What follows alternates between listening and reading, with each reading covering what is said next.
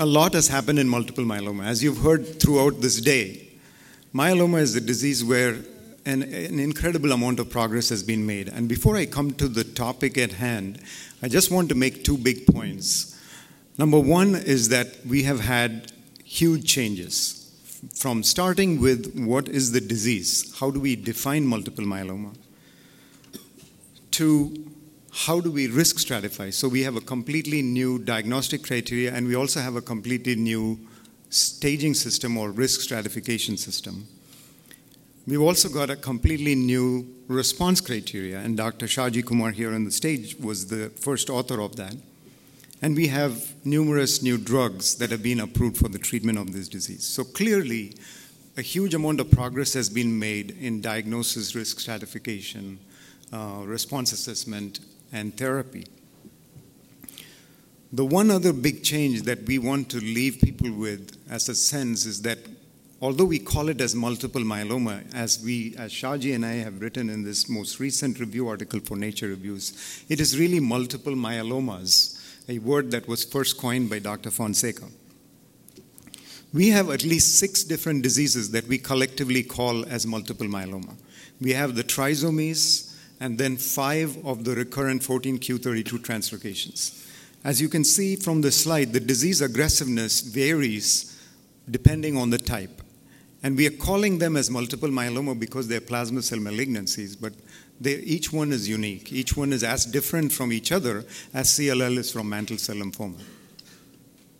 To make things complicated, each one of these can acquire secondary abnormalities like deletion 17p, p53 mutations, gain of 1q, or loss of 1p, and so on, to make things very, very complicated. So in the future, I think we may not be targeting just how do we improve the outcome of multiple myeloma, but rather how do we improve the outcome of 414 myeloma?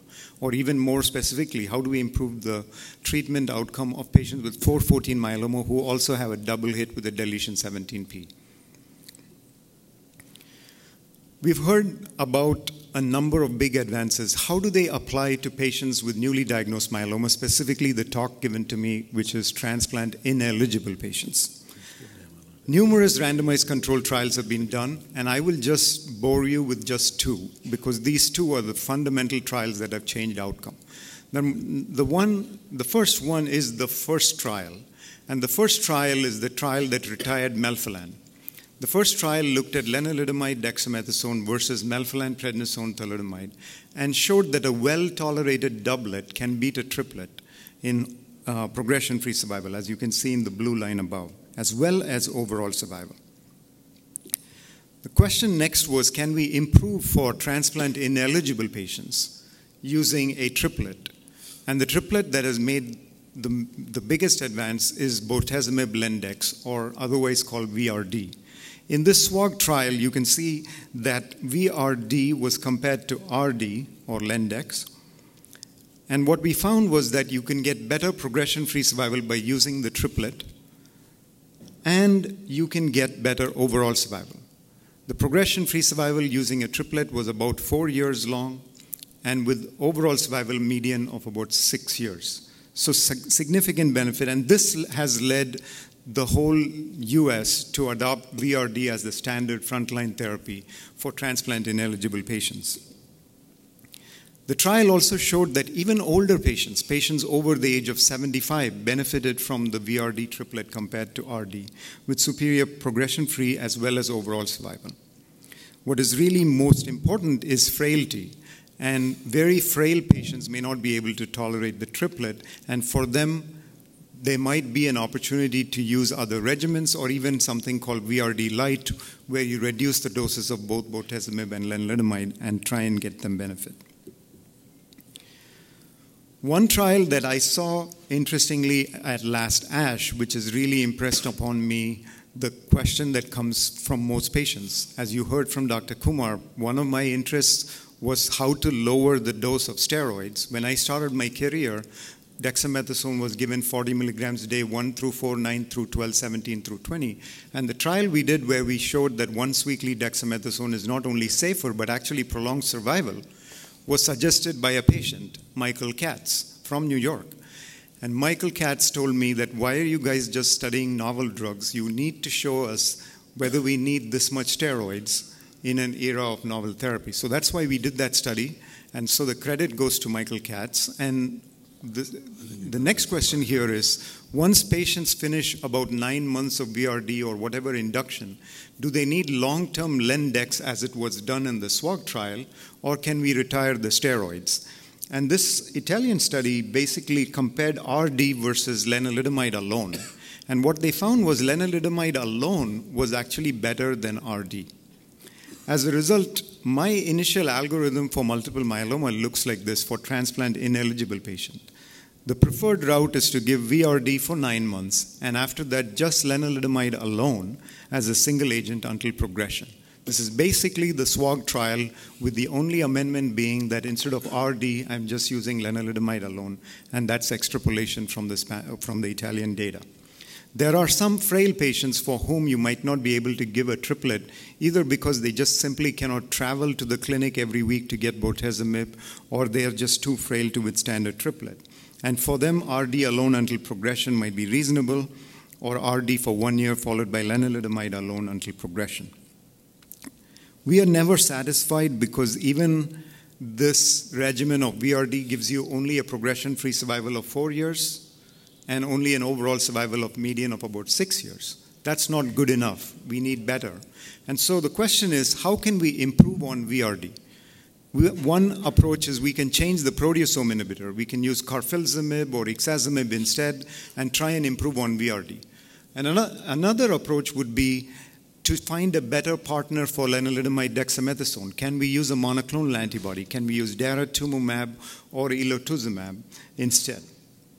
And of course, the, the, the, other question would be keep the VRD or the, the triplet intact and just add another drug and make it a four drug regimen. So these, these, these are the most important questions floating around. And the best way to answer these questions is to have good randomized trials that address the question Can you improve on VRD by using a better proteasome inhibitor? Can you improve on VRD by using daratumumab instead? And can you improve on VRD by adding another drug? The most mature data comes from the MAIA trial. The MAIA trial used DRD or daratumumab lendex instead of VRD and compared it to RD. And what it found was that you can improve progression free survival significantly. A really important finding in this trial was that if you look at the progression free survival duration, at the median duration of four years, which is what you get with VRD, 80% of patients getting DARA RD are still progression free. So it clearly looks like it's way better than VRD in terms of progression free survival. However, the caveat is that in, with DARA RD, you're not using a triplet for nine months followed by lenalidomide alone.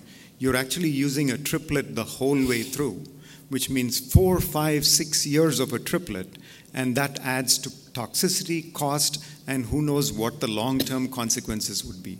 So I'm not yet willing to say that you can just switch to DARA RD as your standard frontline, but I think there are both VRD and DARA RD are reasonable options, and one has to really take into account the pros and cons and the patient in front of you in making that decision.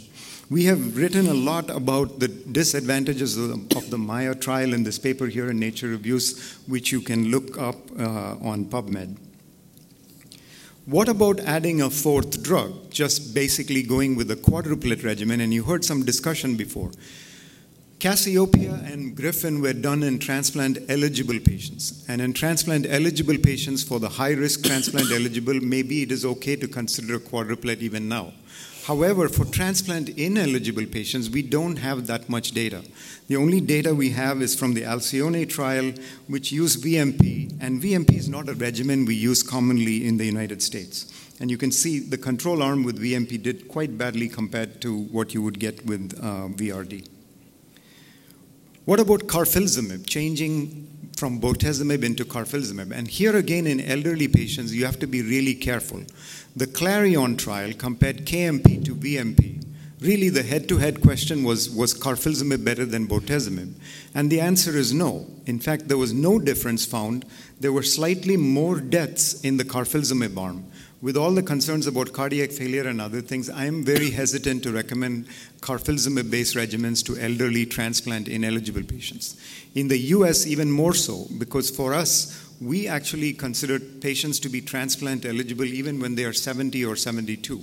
So when you're considering a patient who is transplant ineligible, they're certainly not the right candidates for carfilzomib at this point, unless we have data uh, from a randomized controlled trial. Such a trial has been done, and thanks to all of you, we have been able to accrue more than 1,100 patients to this trial that compares KRD to VRD head to head in all patients with newly diagnosed myeloma standard risk. Dr. Shaji Kumar here was the PI of the study. We are waiting any day to find out the results of this trial. Once these results come out, we will find out if KRD is really indeed superior to VRD. Similarly, we have data uh, coming awaited on ixazomib, and until that comes in, it's really hard to recommend this. The larger question, though, is what metrics do we follow as these series of trials come about? If you see the various trials that are being completed or that are in progress, you will notice the same pattern. There is no head to head comparison of VRD versus DRD or VRD versus ERD all of the trials, except for Dr. Uh, Dr. Shaji Kumar's E1A11 ECOG trial, are really compla- comparing a triplet to a doublet, and soon you will have trials comparing a quadruplet to a triplet. In which case, you're really having to make cross trial comparisons, which are not really optimal. So, how do we adjudicate? Is it based on the number of randomized controlled trials? Is it based on the hazard ratio? Is it based on the absolute length of the progression free survival? Can you really compare the progression free survival of the SWOG trial to the MAIA trial? Do you take into account cost or convenience or endpoint? When you don't have head to heads comparing the standard of cares, we're making all kinds of extrapolations. And the last thing you want is to decide based on the how wonderful the speaker is. Like if the speaker is very persuasive, would you choose that regimen? So I think we need to really define, design trials very much like what the E1A11 is doing, compare the triplets head to head, and then make a decision.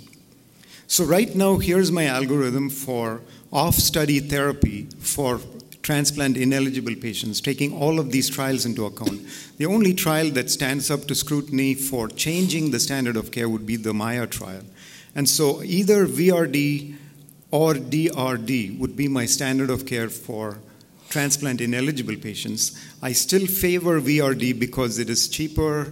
We know a lot more about VRD in terms of long term safety. It allows you to give a triplet only for nine months, followed by a monotherapy.